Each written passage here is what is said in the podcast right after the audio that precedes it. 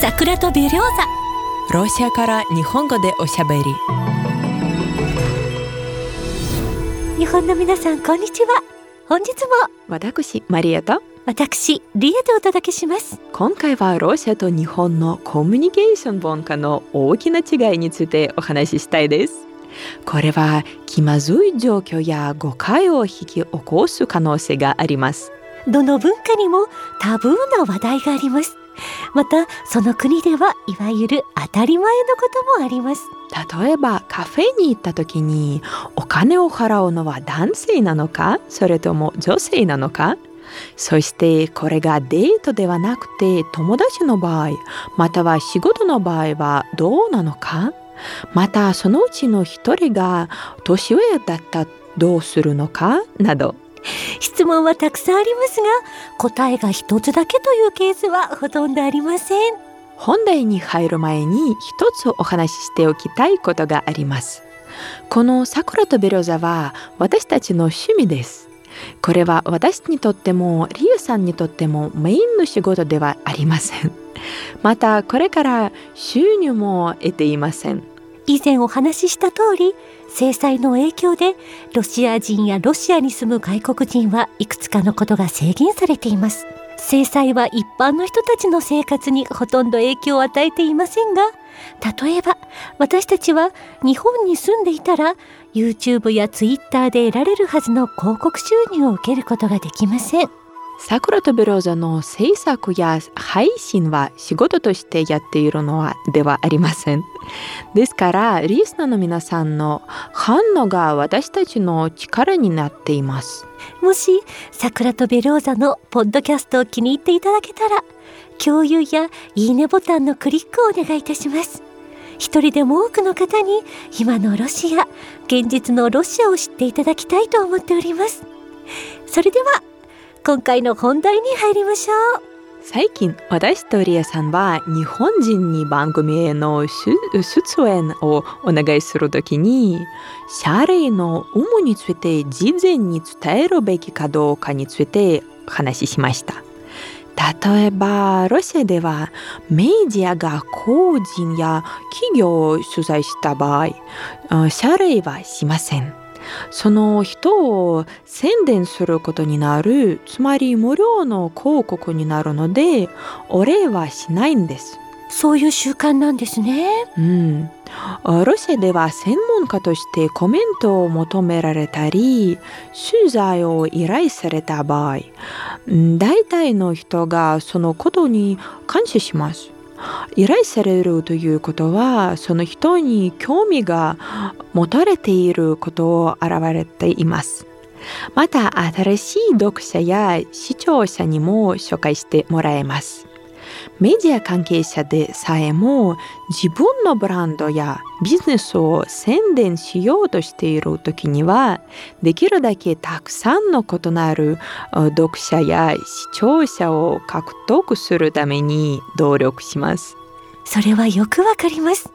一方で日本では時間と労力を割くことになるため取材相手に謝礼をするべきだという考えもあります。うんこれが私には分かりません。取材を受ける側はいつでも断ることができますね。忙しいと言えば相手は分かってくれます。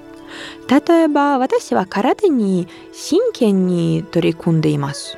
マリアさんは空手家として国際大会にも出場していますはいそうですよ 私はロシアのウェブサイトや雑誌、テレビからあ空手や大会について何度も取材を受けました。取材のために休みの日にわざわざ道場に行ったことがあります。でもロシアではこれは当たり前のことだと考えられています。そして相手から取材の謝礼を払わなければなりませんか？と聞かれたことがあります。ロシアでは取材に対して謝礼は支払わないということですね。私はよく知りませんが、日本でも取材謝礼は普通はないようです。ただ、先ほども言いましたが、日本では時間と労力を割くことになるため、相手に謝礼をするべきだと考える人もいます。また取材した側が何らかの形で感謝の気持ちを表すために取材相手との食事代や交通費を支払うこともあります。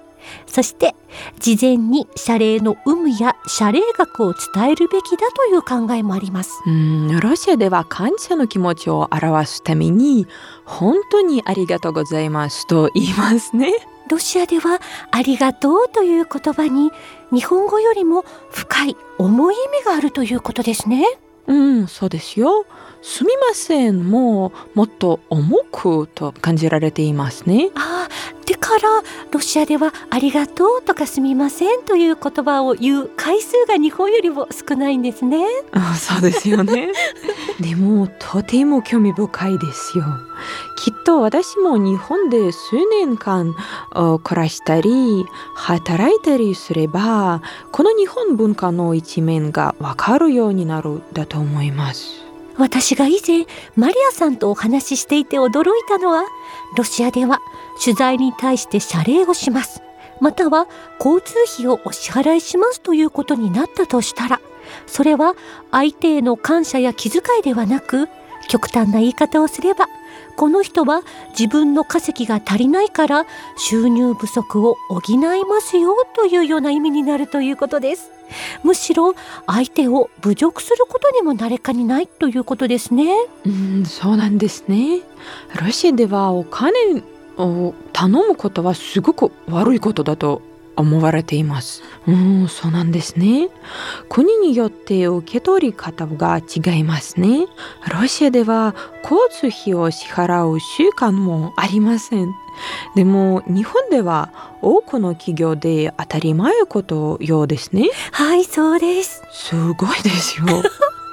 ロシアでは通勤にかかる交通費は会社ではなくて自分で払います。電気代や食費などと同じです。でも好きな女性がいて彼女にアプローチしている時一般的にタクシー代は男性が払います。例えば夜にレストランで食事をして遅い時間になってしまったら男性が女性をタクシーで家まで送ってその料金を支払います。ロシアの女性は幸せですね。うんまあね。ロシアの男性はロシアの企業経営者よりもはるかに太っ腹ですね。その通りですね。ロシアではテレビやラジオであっても一部の歌手やミュージシャンを除いてゲストに出演料は支払いません。でもテレビのエキストラにはギャラが支払われます。だけど少しだけです。えー、一日中拘束されて例えば2000ルーブル程度です。約3000円ですね、うん、そうなんですね。少ないですよ。出演者は基本的に番組に出演して楽しい時間を過ごしてついでに新しい視聴者に自分のことを知ってもらえる機会だと考えられるんです。なるほど。日本ではどうなんでしょう。プロモーションの場合は無料のケースもあると思いますところで先ほどロシアではタクシー代は男性が払うという話が出ましたがデートの費用は誰が払うんですか？うん多分日本とよく似ていると思います。どういう意味でですか？うん私はデートの専門家じゃないんだけど ロシアではだいたいデート費用はいつも男性が払います。うん、もちろん今は割り勘をしたいと考える若い男性が増えています。でもこれはよくせこいと考えられますね。割り勘はせこいと考えられるんですね。日本でもいつも割り勘だったり細かいところまで計算されるとせこい人と思われる傾向があるようです。いつも割り勘ですか？はい。へえ、デートでも？はい。へえ、信じられません。ロシアではありえませんか？うーん、まあ、難しい質問ですよ。ロシアでは働いている女性特に大都市に住んでいる女性は自分の分を払うことができると思います。だけどロシアには豊かな生活への憧れるあるんです。だから男性は付き合い始めた頃に女性の前で見栄を張って実際よりもお金持ちに見せようとすることがよくあります。どこの国でも男性は大変そうですね。うんね。ずいぶん長く話してしまったような気がします。皆さん最後までお聞きいただきありがとうございました。皆さんはどのくらいの長さの番組がいいですか？教えてくださいね。それではまた次回の番組でお会いいたしましょう。シフォン・ヴォン・ドブラバー。